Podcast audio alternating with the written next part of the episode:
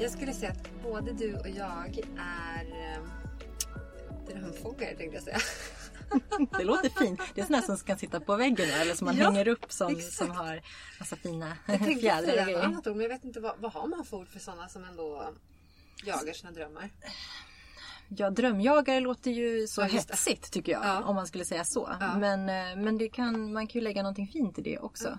Och det behöver ju inte vara stressigt utan det är ju någonting fint att vilja nå sina, sina drömmar.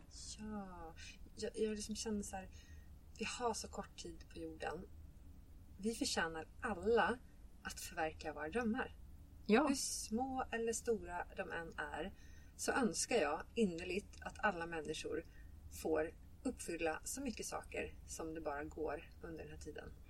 Och att det inte är någonting, det finns inget själviskt som i att det skulle vara negativt. Att, att varken att vilja eller att ha de här drömmarna eller att vilja, vilja att de ska slå in. Att, att jobba för att de ska göra det. Det finns ingenting, finns ingenting negativt eller någonting som skulle på något sätt em, ta bort någonting annat. Att du skulle bli mindre omhändertagen om andra människor eller att du inte skulle kunna vara med din familj på samma sätt. Det är ju inte det det handlar om utan det handlar ju snarare om att, eh, att eh, du kan vara ännu mer medveten, alltså närvarande i dina relationer om du känner att du, att du är på väg någonstans dit du, där du vill vara.